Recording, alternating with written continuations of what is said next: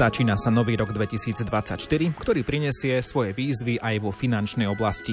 Možno aj vám sa stalo, že splátky hypoték pod vplyvom nových úrokov vám v predchádzajúcich mesiacoch vyskočili do závratných výšok a pre vašu domácnosť je to veľký problém.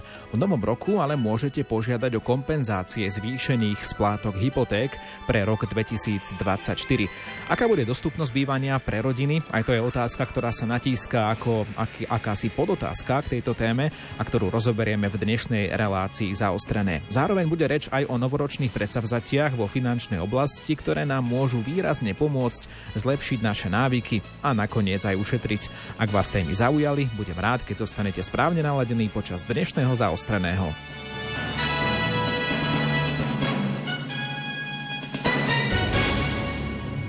Zo štúdia Rádia Lumen v Banskej Bystrici vás pozdravuje Ivo Novák, obzvlášť ak nás počúvate v pondelkovej premiére 8. januára. Znamená to, že vtedy sa môžete do nášho vysielania aj zapojiť svojimi otázkami na telefónne čísla 0911 913 933 či 0908 677 665. To sú kontakty pre vás, ak nám chcete položiť otázku vo forme SMS správy. Konkrétne môjmu dnešnému hostovi, ktorým je Marek Jurica, finančný sprostredkovateľ. Dobrý deň, vítajte v štúdiu. Dobrý deň, prajem, ďakujem pekne za pozvanie. Pán Jurica, veľkou témou pre mnohých ľudí, ktorí teda nemajú bývanie ešte vo svojich rukách, sú hypotéky. A to je väčšina Slovákov, väčšina mladých ľudí, väčšina mladých rodín, ktorí jednoducho majú nejakú tú hypotéku. A nové úroky dokážu zamávať so situáciou v mnohých rodinách, ktoré povedzme na to nemuseli byť pripravené alebo nerátali s tým. My sme sa stretávali ešte v predchádzajúcom roku príležitosne v relácii občan v našej finančnej poradni a často sme hovorili o raste úrokov, ktorý bol teda kontinuálny v predchádzajúcom roku, aj v roku 2022. Aj v roku 2021 sme už začali hovoriť o tom, že je potrebné e, riešiť svoje hypotéky. Ako sa odvtedy za tie uplynulé roky tá situácia menila na hypotekárnom trhu? Ako tie úroky rástli? Menila sa veľmi výrazne, to znamená, každým rokom to ide step by step, bohužiaľ teda k tým vyšším úrokovým sadzbám. Ak by sme sa rozprávali takto pred rokom, čiže január 2023, tak by som určite povedal, že tie úroky sú okolo 4-4,5%. Teraz, keďže je január 24, bavíme sa, že úroky sú od 4,5%, niektoré banky sú už aj 5,3, 5,4, dokonca 5,5%, takže ten nárast, nárast je za uplynulé roky, rok, dva, tri dozadu veľmi, veľmi výrazný. Slovensko je súčasťou eurozóny, to znamená, že to, čo robí Európska centrálna banka, sa potom odzrkadľuje aj v tom, čo sa deje u nás, v našej krajine. Z toho, čo sa deje teda v Európe na týchto finančných trhoch, záležitostiach, vieme nejako odčítať, aká je prognóza vývoja u nás na Slovensku, že povedzme určité kroky Európskej centrálnej banky spôsobia, ja neviem, ďalšie zvyšovanie úrokov?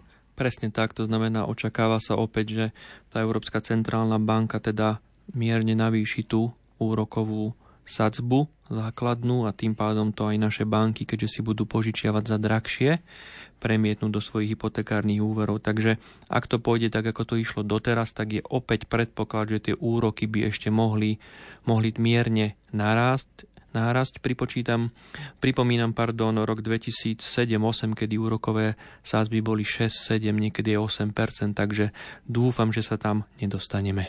No tých 6%, ale to je už blízko, pretože vy ste hovorili to rozmedzie, že dnes sa pohybuje ten strop 5,5 približne. Áno, presne tak.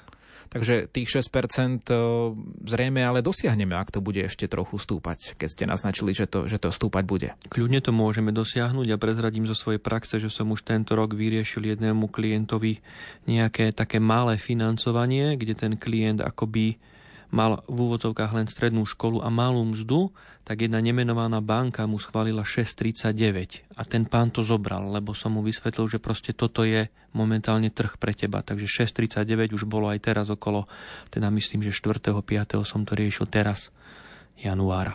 Obligátna otázka, váhať nejako alebo čakať s bývaním, pokiaľ teda vidíme, aké sú percentá na hypotékach, pretože ak, ja neviem, možno rok vydržím alebo dva roky vydržím, už to pôjde dole tie úroky, niekto si môže takto položiť tú otázku. Je to na mieste? Veľmi dobrá úvaha, len tie odpovede v podstate nemáme nikto.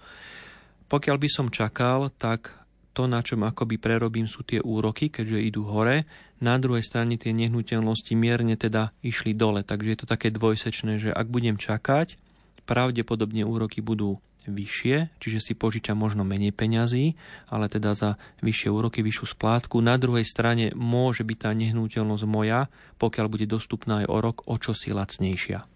Vieme, že už niekoľko mesiacov na Slovensku banky nedávajú 100% hodnotu nehnuteľnosti. To znamená, že e, opäť tá dostupnosť bývania sa asi nezlepšuje na Slovensku, keďže mladí ľudia jednak sú mm, v prostredí, kde sú drahšie úvery, a jednak sú v prostredí, kde musia ešte doložiť niečo zo svojho. Presne tak. tak taký štandard je bežne teda tých 80%, tzv. 80% na hypotéka. Je to situácia na trhu, kedy bohužiaľ tí mladí ľudia buď zostávajú v prenajme, alebo zostávajú u rodičov, prípadne ak sme chceli trojizbák, musíme si kúpiť len dvojizbák. Alebo keď sme chceli dvojizbový byt, bohužiaľ vyjde nám len na jednoizbový. Alebo keď snívame lebo sme Janko s Marienkou obidvaja z domu, snívame o dome, no bohužiaľ asi budeme musieť ísť do bytu. Na druhej strane ale vidíme určitý pokles cien nehnuteľností. S čím to súvisí? Prečo sa tak stalo? Keď sa zvyšujú úroky, tak na hypotekárnych úveroch, tak nie každý úver dostane. To znamená, tá skupina tých ľudí, ktorí dostanú hypotekárny úver, je menšia. Tým pádom, ja keď predávam byt, tak možno pred 3-4 rokmi prišli záujemcovia a brali ten úver, teda ten môj byt na úver hneď, ale teraz tých ľudí je menej, ktorí teda kupujú tú nehnuteľnosť a majú priestor so mnou vyjednávať, aby som im znížil cenu. Lebo príde povedzme jeden záujemca za dva týždne. Znamená to, že teraz, v týchto chvíľach, ak máme nejakú nehnuteľnosť, a chceli by sme ju speňažiť, povedzme, potrebujeme hotovosť e, z rôznych okolností, alebo, ja neviem, máme nejaké dedičstvo prípadne, tak e, v tom prípade je možné ešte trošku čakať s tým predajom tej nehnuteľnosti, keďže tá situácia je pre tých predávajúcich taká, že musia si viac vyčkať toho dobrého kupca? Musia si vyčkať dobrého kupca na druhej strane, pokiaľ to potrebujem predať, tak to predaj. Pokiaľ budem čakať, tak zase tam je akoby priestor, že to predám za menej, lebo predsa tie nehnuteľnosti, keď si zoberieme... Tak Čiže ešte môžu ísť dole? Ešte môžu ísť teoreticky aj v podstate dole, lebo za posledný rok dole tie ceny, tie ceny predsa išli. Na druhej strane pozrieme sa na to aj z pohľadu ľudí, ktorí kupujú byt. Dobre, väčšina aj mladých rodín, ktoré si naladia Rádio Lumen sú v tej situácii, že tie peniaze nemajú. Musia popožičiavať od blízkych tých 20% napríklad. Ano. Musia si požičať v banke hypotéku, ano. kde je tých 80%. Ale povedzme, že naozaj e, je tu v hre nejaké dedičstvo alebo nejaká, nejaká iná, iná hotovosť, nejaká iná zábezpeka teraz v tejto chvíli, v akej situácii sú, sú tí ľudia, ktorí, ktorí peniaze majú pri kúpe nehnuteľnosti? Vo veľmi dobrej, pretože vedia v podstate s tým predávajúcim vyjednávať, že pozri sa, tak ja mám hotovosť 100 tisíc, ja ten jednoizbový byt chcem tu v Banskej Bystrici, viem, že za mňou je teda Janko s Marienkou, ktorí potrebujú úver a ty nevieš, či im ten úver dajú. Takže ja ti dám 97 tisíc teraz, zľav mi 3000 a máš peniaze hneď. Takže v takejto situácii sú tí klienti, ktorí teda majú hotovosť. Ak chcete položiť nejakú otázku aj vy do našej dnešnej debaty s Marekom Juricom, finančným sprostredkovateľom z Banskej Bystrice, pokojne tak urobte. Dá sa to urobiť do SMS-ky na telefónne čísla 0911 913 933 či 0908 677 665. Samozrejme v prípade, ak nás počúvate v pondelkovej premiére 8. januára. Na Rádiu Lumen o chvíľu pokračujeme.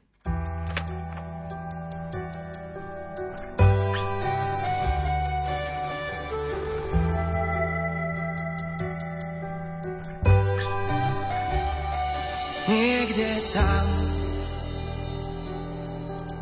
Dúha pýta svetlo cez hmlu. Si ťa nájdem, v tebe spím. Tam, kde život láme múry, za s nami.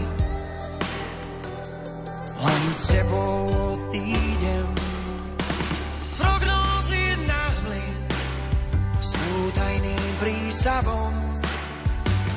Prognózy nad tmy len ťa ťažkým mojim snom s tebou.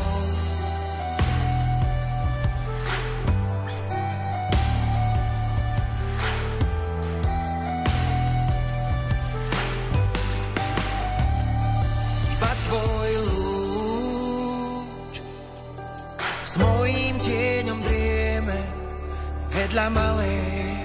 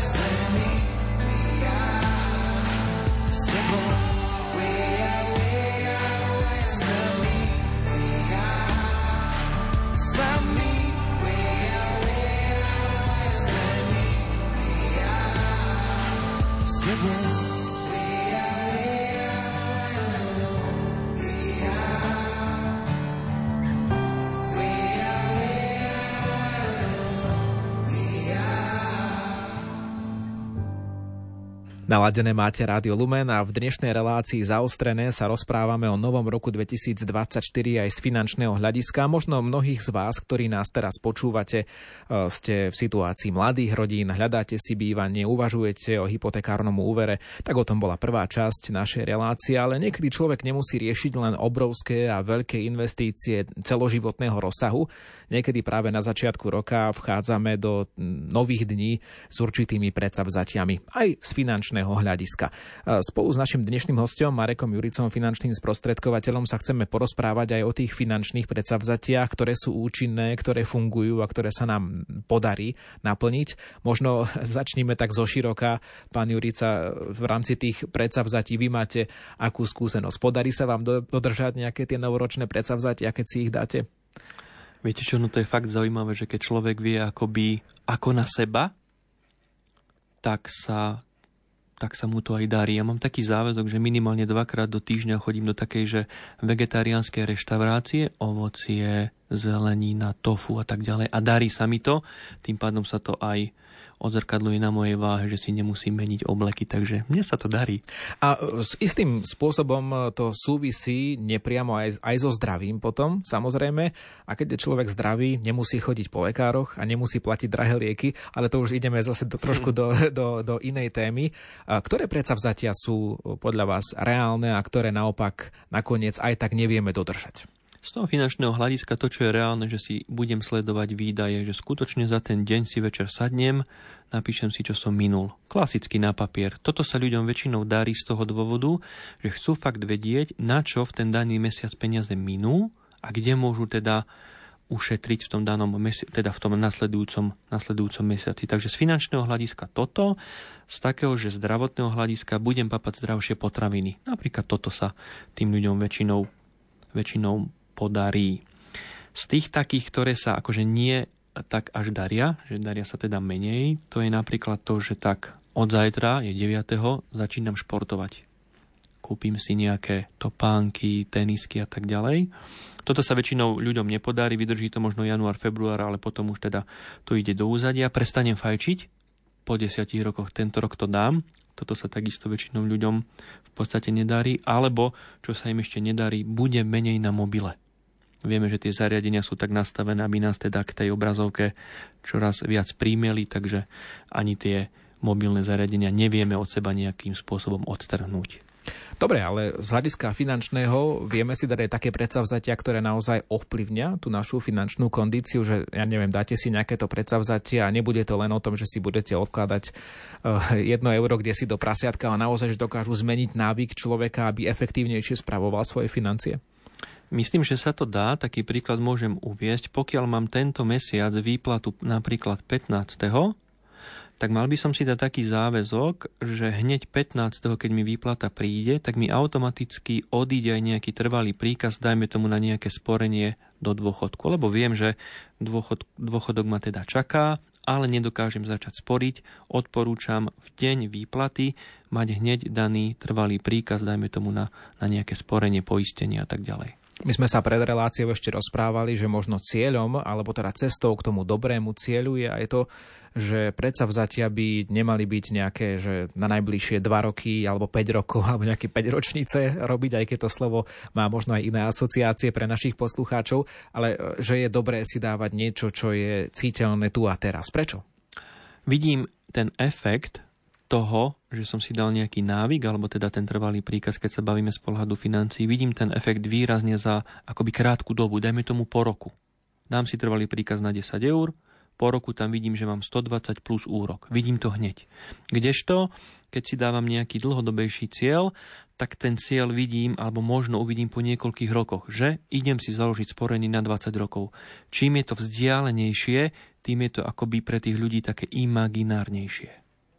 O tom, aké predsavzatia si dať možno aj v tej online oblasti, sme sa rozprávali tiež ešte pred reláciou a tam ma zaujali mnohé vaše také zaujímavé odporúčania, pretože všetci sme online, chodia nám rôzne, rôzne e-maily, na ktoré si treba dať ale s tým spôsobom pozor. Presne tak. Určite január je veľmi dobrý na to, aby som si zrušil v podstate v tej mojej e-mailovej schránke rôzne predajné newsletter, kde sa mi teda každý snaží niečo predať. Mal by som si teda tie newsletter prejsť, uvážiť, ktoré potrebujem alebo nepotrebujem opäť odoberať, zrušiť tie rôzne ponuky na nejakých mentálnych koučov, že tento ma naučí pozitívne myslieť, tento ma naučí, dajme tomu, zdravšie žiť. Tu mi opäť niekto ponúka, v lekárni majú niečo v akcii, takže tie predajní newsletter by som určite určite zrušil rôzne predplatné zľavy, paušály a tak ďalej prehodnotiť a zrušiť to, v podstate, čo za ten rok som vôbec, vôbec nevyužil. Našim poslucháčom môžu prichádzať aj rôzne SMS-ky od bank, ktoré im v deň ich narodenín poblahoželajú, to je jedna vec, ale druhá vec, ponúknú im nejakú zľavu, alebo je, existuje taký termín cashback, to znamená, že v deň, v deň vašich narodenín platie čo najviac kartou a čím viac kartou budete platiť, tak tým viac nejaké to percentíčko, možno nejaké pol percento z tej platby vám potom pošleme na účet. Oplatí sa využívať takéto služby? A čím viac budete platiť, tým vám síce vrátime, ale tým viac my ako banky zarobíme. To znamená, tu sa už hráme s takou trošku etikou, že buď mi niekto blahožela fakt úprimne, a to je SMS-kou kamarát známy, alebo mi niekto fakt podá tú ruku, ale tu sa bavíme o tom, že síce ti blahoželám, však to rozposiela automat, ale už tam je nejaká tá predajná taktika, cashbacky, kreditné karty a tak ďalej. Takže toto by som rozhodne nevyužíval. No dobre, ale na druhej strane, kedy si ste nakupovali napríklad v nejakom e-shope pred Vianocami, povedzme, že a máte v januári narodeniny a teraz vám príde z toho e-shopu, neviem, 30% na zľava. To nie je málo. tak to už, aby som možno asi aj ja využil, ak by to tak skutočne bolo, že chcem novú chladničku za 600 eur a naraz 30% 6x3, hej, by mi prišlo o 180 eur menej, tak to by som asi využil. Takže je to také, no treba si to prečítať, zvážiť a, a tak. Ďakujeme aj za tieto rady. Ak chcete aj vy odpoveď na vašu otázku, ktorú sme možno ešte nepoložili, nepoužili vo vysielaní Rádia Lumen, tak urobte tak do SMS-ky 0911 913 933 či 0908 677 665. Cez pesničku sa k nám môžete aj dovolať a radi vás privítame v živom vysielaní Rádia Lumen, ak nás počúvate v pondelok 8. januára s vašou otázkou k dnešnej téme 048 471 08 88 alebo 048 471 08 89.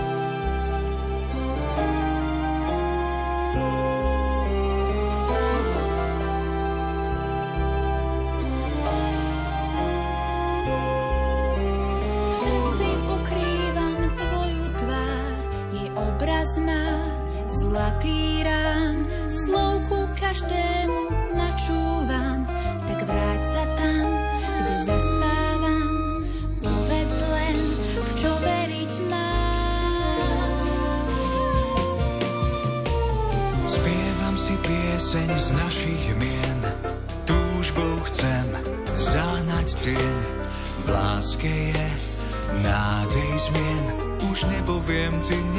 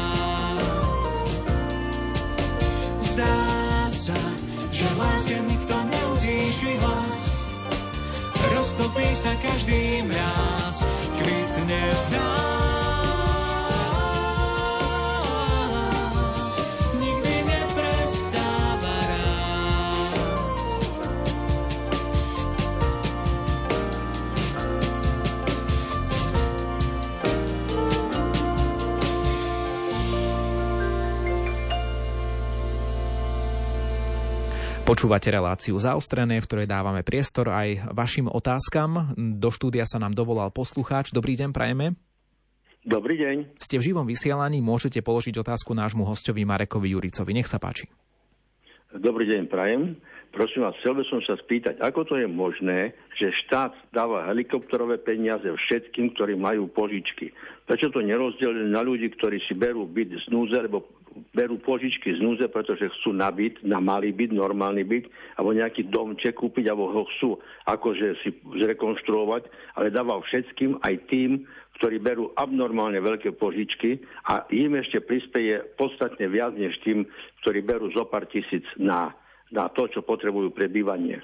Ďakujeme, Ďakujem ďakujeme za otázku. Môžete počúvať pri rádiu odpoveď. Do počutia. Ano, pekný, pekný deň prajeme. do počutia. No, zaujímavá otázka od nášho poslucháča, ktorý smeruje práve k tomu leitmotívu dnešnej relácie, e, prečo sa teraz stretávame, a to je štátna pomoc pri hypotékach. E, vieme teda, že mnohým stúpli tie splátky naozaj o, o, o desiatky eur a môže to byť pre, pre mnohých likvidačné a problémové. Poslucháč sa teda, teda pýta, že prečo to dostane naozaj každý tú pomoc, o, o ktorú môže požiadať, pretože naozaj je to pravda, že uh, tie, tie situácie tých rodín sú rôzne. Pre niekoho naozaj 50 eur mesačne je, je záležitosť, ktorá ovplyvňuje chod rodiny a pre niekoho 50 eur je niečo, čo minie v cukrárni za jeden večer. Veľmi dobrá otázka. Je to také vysoko nepolitické by to bolo, kebyže sa rozdávajú peniaze adresne. Tá situácia trošku nahrala, akoby aj tej politickej garnitúre, že sa zvyšovali úroky. Oni povedali, že s tým ľuďom pomôžu a tým pádom ten volič vedel, koho má voliť. A pokiaľ by to bolo adresné, ten štát by sa asi trošku vyhováral, že to nevie nejakým spôsobom nasmerovať na konkrétne rodiny. Tak toto dal proste plošne, bolo to také ľúbivé, dobre to znelo v tej televízii a pomôžu fakt akoby každému, kto si teda požiada a komu sa tá splátka zvýšila. Na druhej strane, pokiaľ niekto mal splátku, vymyslím si aj tisíc eur, že mal vysokú, veľkú hypotéku a tá splátka mu stúpla z tisíc, dajme tomu na 1400 eur, tak štát mu pomôže len 150 eurami. Hej, že teda 150 eur štát maximálne mesačne preplatí. Klient Takže... zaplatí tých, tých 1400 príklad, mm-hmm. hej, a 150 eur teda štát mu v podstate vráti. Takže tá suma je 150 eur, to je, to je, to je strop, ktorý sa jednoducho nemôže presiahnuť tej, tej štátnej pomoci najviac 150 eur. Presne za tak. mesiac. Ak mi stúpla splátka o 100 eur, tak štát mi dá z toho maximálne 75%, to znamená 75 eur. Ja zaplatím stovku a budúci mesiac mi štát pošle 75 eur. Ak sa mi splátka navýšila, dajme tomu o 200 eur, štát mi dá z toho maximálne 75%, čiže tých 150 eur. A to je max. Posledný príklad, ak sa mi splátka navýšila o 300 eur, tak štát mi dá maximálne 75%, čo by ale prekročilo už tých 150 eur, takže dostanem v úvodzovkách len tých 150 eur od štátu. Či to bude fungovať aj o rok, o dva, o tri, ťažko povedať. Je predpoklad, teda, že takto by to v podstate chceli mať akoby každý rok, ale je to veľmi, poviem až tak brutálne zaťaženie pre štátny rozpočet. Či to tak skutočne bude, uvidíme.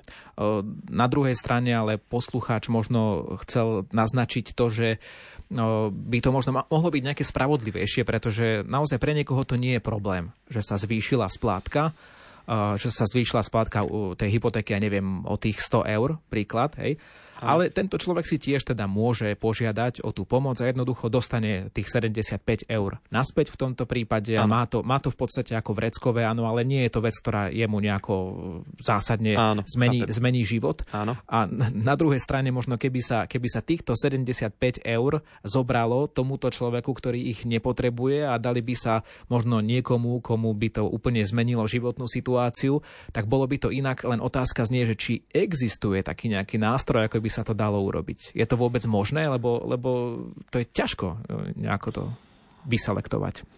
Aj tomu, komu akoby tá splátka stúpňa, nerobí mu problém, akoby zaplatí tú stovku navyše, tak on si o to požiada, lebo mi niekto niečo dáva zadarmo, tak jasné, že, tých, že si tých 75 eur vlastne zoberem. Na druhej strane je to také no, solidárne, hej, že akoby z tvojich peňazí, aj keď si v pohode finančne, sa dotuje niekto, kto bol tak akoby trošku nezodpovedný a neriešil to pred rokom, pred dvomi a teraz sa mu navýšila tá splátka, takže z mojich peňazí sa akoby riešia aj tí klienti, ktorí to nejakým spôsobom, spôsobom neriešili. No je to také solidárne, lúbivé a bohužiaľ je to, je to takto. Na druhej strane je otázne, kebyže to štát neurobí aby tie hypotéky tí klienti zvládali splácať, možno keby, že ich fakt nevládú splácať, tak aby sa nezopakoval rok 2008, tzv. tá finančná kríza. Ťažko povedať. Nemáme tú kryštálovú gulu, že ako by to bolo, keby že ten štát nepomôže. Ale štát sa chcel tomu vyhnúť, aby nenastal nejaký negatívny scenár a na druhej strane im to zapasovalo aj do tých akoby volebných teda nejakých sloganov. Takže nemôžeme sa na to možno pozerať z toho uhla pohľadu. Poviem teraz príklad, že, že ja v úvodzovkách teda e, ten prezieravejší som si zafixoval e, úver na svojej hypotéke, ako ste nám to naznačovali v tých predchádzajúcich reláciách. To znamená, že niekto si zafixoval 1,5% úver na, pardon, 1,5% úrok na, na 10 rokov. Presne tak. Napríklad ja urobil to v čase, keď ľudia brali aj úvery za 0,9, hej, čiže bol ochotný ísť trošku vyššie. Toto je podstatné, presne no, tak. No, e, že to urobil. Tento človek sa môže pozerať tak trošku cez prsty na e, tých ľudí, ktorým sa pomáha dnes, ktorí toto neurobili. Buď to nevedeli, alebo sa im to nechcelo, alebo neviem čo. Presne tak, ak by sme to povedali úplne na rovinu, tak ty, ktorý si bol zodpovedný, tebe nedáme ty, ktorý si sa o to nezaujímal, aby som bol taktný, tak tebe dáme. Je to akoby opäť nejaký signál medzi ľudí, že však štát sa o teba nejako postará. Uvediem príklad. Pred rokmi existoval, dokonca to bol aj minulý rok, tzv. generálny pardon. Fero dlžil v sociálnej poisťovni na odvodoch 6 tisíc. Nastal generálny pardon a bolo mu povedané, že za toho pol roka, keď vráti tých 6 tisíc, odpustia sa mu penále, vymýšľam si 2000 eur. Čiže opäť to bolo o tom, že v pravidelných intervaloch ten generálny pardon nejakým spôsobom politici schválili a ja viem, že keď som dlžil ako Fero 8 tisíc a z toho boli 2000 tie penále, však počkám, o rok príde generálny pardon a zaplatím len tú šestku.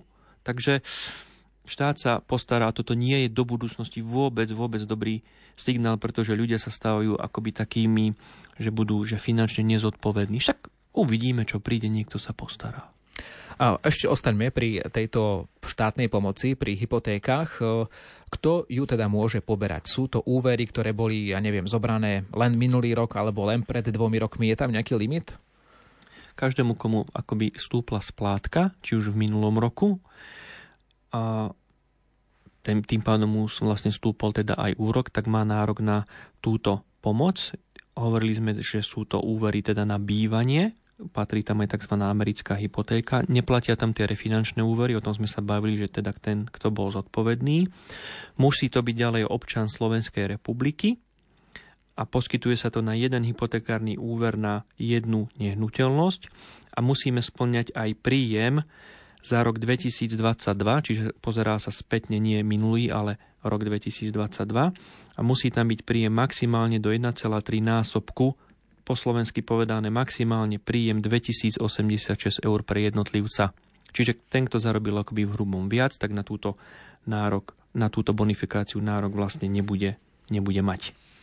Z toho, čo ste hovorili, na jednu hypotéku, znamená to, ja neviem, ak mám hypotéku na byt, druhú hypotéku na auto, tretiu hypotéku na nejakú záhradu, tak e, koľko mi pomôže štát na koľkých hypotékach? Na jednej hypotéke, na jednu teda nehnuteľnosť, ktorej musí mať trvalý pobyt. Netýka sa to nehnuteľnosti, ktorú prenajímam.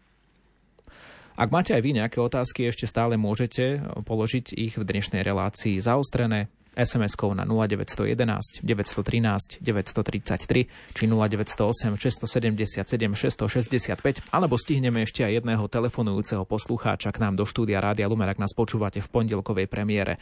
Volajte na 048 471 0888 alebo to isté číslo s koncovkou 89.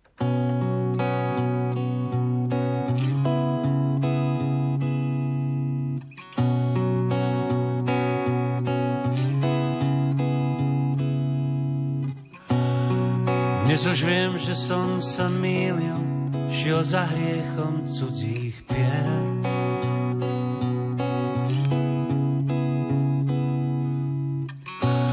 Snívam však, že v jednej chvíli mi vrátiš kľúč od našich dvier.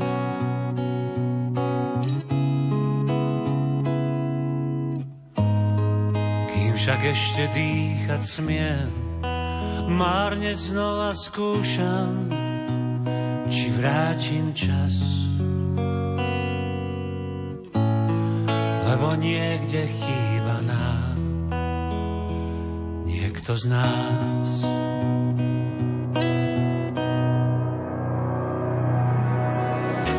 Láska to, čo sa stráca,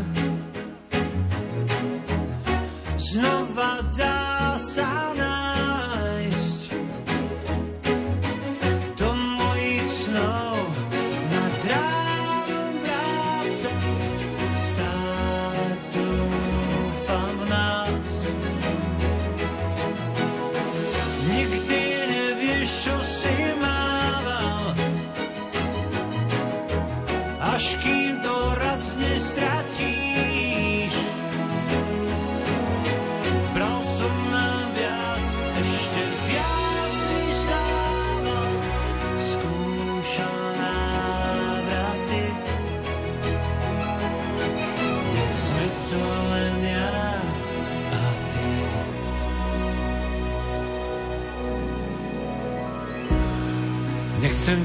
Už viacej dávať zlomený kvet na náš stôl.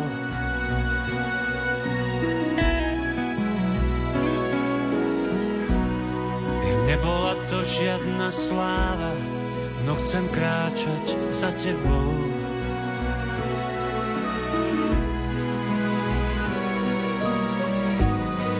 Ešte stále skrývaš dlani smiešný prsten z Vianoc, ten dávny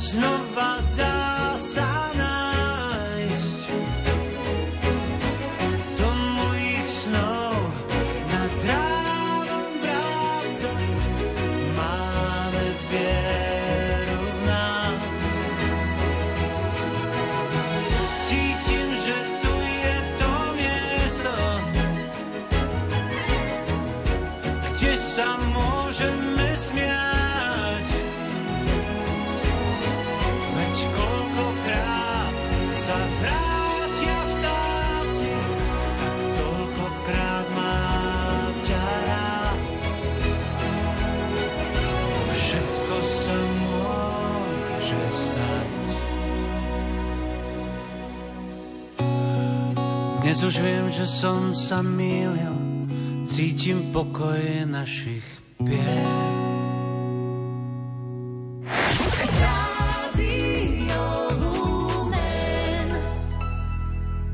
Počúvate reláciu zaostrené. V jej závere je ešte stále našim hostom finančný sprostredkovateľ Marek Jurica z Banskej Bystrice. No a rozprávali sme sa pred chvíľou o štátnej pomoci pre tých, ktorým výrazne stúpli splátky hypoték. Vieme, že tá štátna pomoc bude v maximálnej výške 150 eur, alebo teda hovoríme o 75% toho zvýšenia. Pán Jurica, vy ste hovorili aj o tom, že teda aký je limit e, príjmu, to znamená, že koľko najviac môže človek zarábať popri tom, ako má túto hypotéku, aby mohol dostať túto pomoc od štátu. Zopakujme ešte raz tú cifru. 1,3 násobok mzdy za rok 2022 plus minus po slovensky to vychádza okolo 2086 eur. No máme tu posluchačskú otázku. Posluchačka sa pýta, e, zaujíma ma, ako sa to počíta u manželov. Ak teda manželská dvojica žiada o hypotekárny úver, e, koľko môže generovať príjem manželská dvojica? Či sa ten limit potom mení, ak sú to manželia? Čiže krát 2, to znamená, ak prekročíme ten príjem 2086 krát 2, čiže zarobili sme nad 4100 niečo euro v hrubom za rok 2022, tak sa nás to netýka, lebo sme akoby finančne na tom dobre. Čiže ten strop je 2 krát 2086 za rok 2022. Nie 23, ale 22 to posudzuje teda štát. Hm, Čiže zjednodušene povedané, nič sa nemení pre tých manželov, nie sú znevýhodnení tým, že sú dvaja. Tak, tak, tak toto bolo formulované zo strany štátu. Áno, budeme ale ešte vysvetliť poslucháčom, ak by teda chceli o takúto štátnu pomoc požiadať, to je dôležité, že toto nie je automatika. Toto nikomu nepríde automaticky, tieto, tieto peniaze na účet. Je potrebné o to požiadať. Kam mám ísť? Do banky? Dám žiadosť na úrade práce sociálnych vecí a rodiny v tom meste, teda, kde mám teda trvalý pobyt, zoberiem si tam teda aj úverovú zmluvu. Dám teda žiadosť, úrad práce potom v podstate overí moje príjmy na základe daňového priznania a získava informácie v podstate od banky, aký ten úver mám, či tá úverová zmluva, ktorú tá pani na úrade práce má pred sebou, je skutočne teda práva úverová zmluva. Takže ten úrad práce to vlastne takto posudzuje.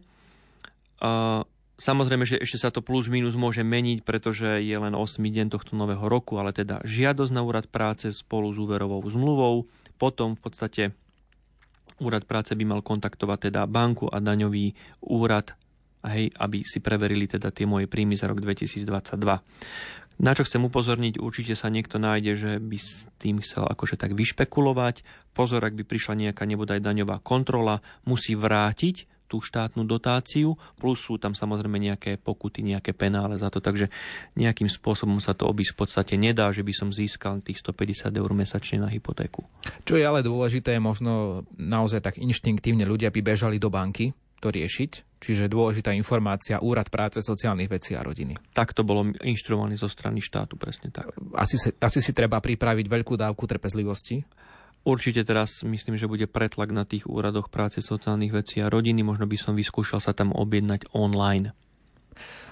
Na toto opatrenie, ktoré pred chvíľou tak trochu kritizoval náš telefonujúci poslucháč, nepozdávalo sa mu, že všetkým sa teda dávajú tieto peniaze, všetkým, ktorí požiadajú, ktorí splňajú tie základné limitné veci, o ktorých sme hovorili, tak aj na toto je potrebné niekde nájsť peniaze a samozrejme vieme, že stav verejných financií na začiatku roka 2024 nie je dobrý. Aj po všetkých opatreniach covidovej pandémie jednoducho tá ekonomika je už dnes niekde inde ako povedzme pred 7-8 eh, rokmi, alebo nemusíme ísť možno až tak ďaleko.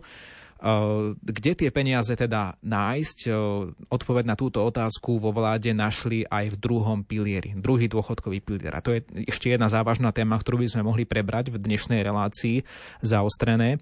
Totiž stalo sa to, že eh, ľudia, ktorí, ľuďom, ktorým automaticky ide z ich platu nejaká čiastka na druhý dôchodkový pilier mesačne, už tú čiastku odvádzajú menšiu. Poďme to vysvetliť, čo sa stalo.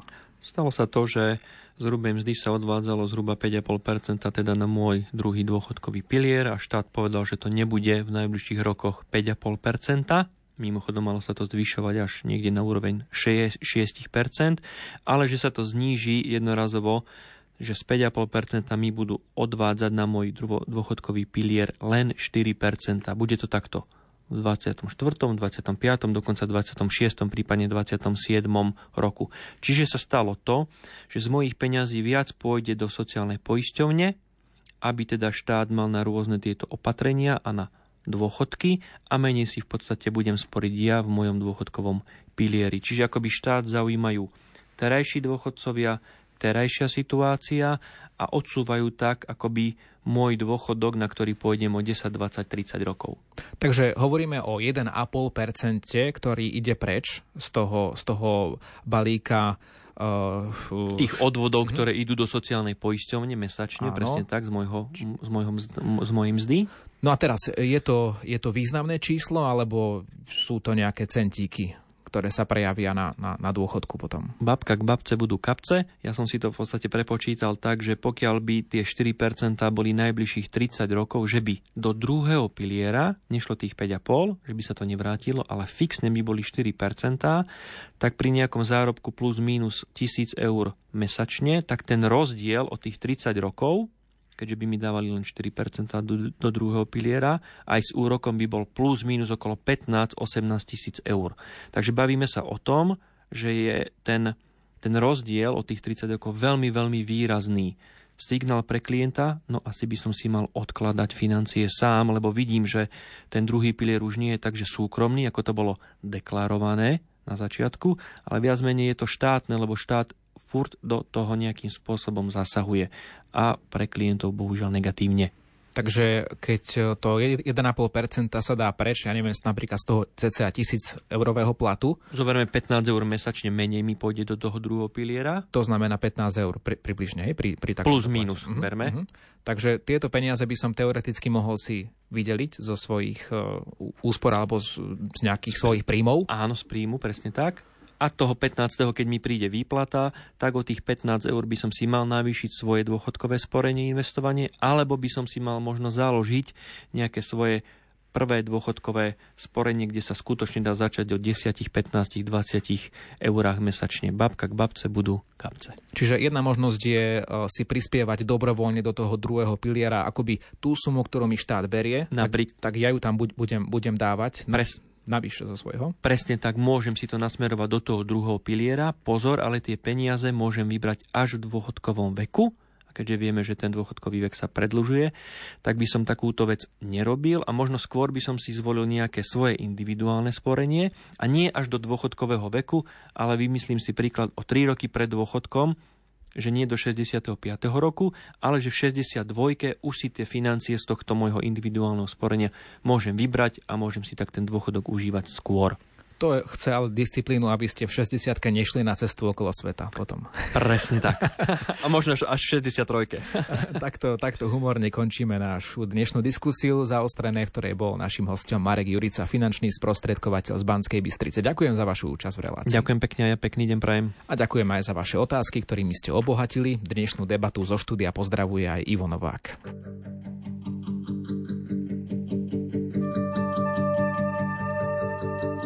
Kráčam a čo vlastne chcem.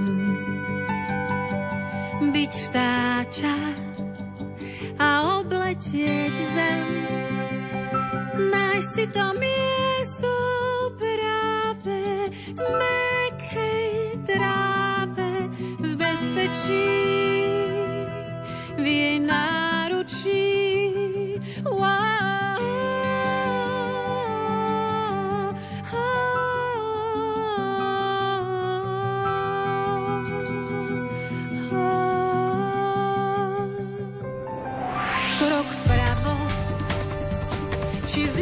Vľavo, či vzad. Mám ostať chvíľu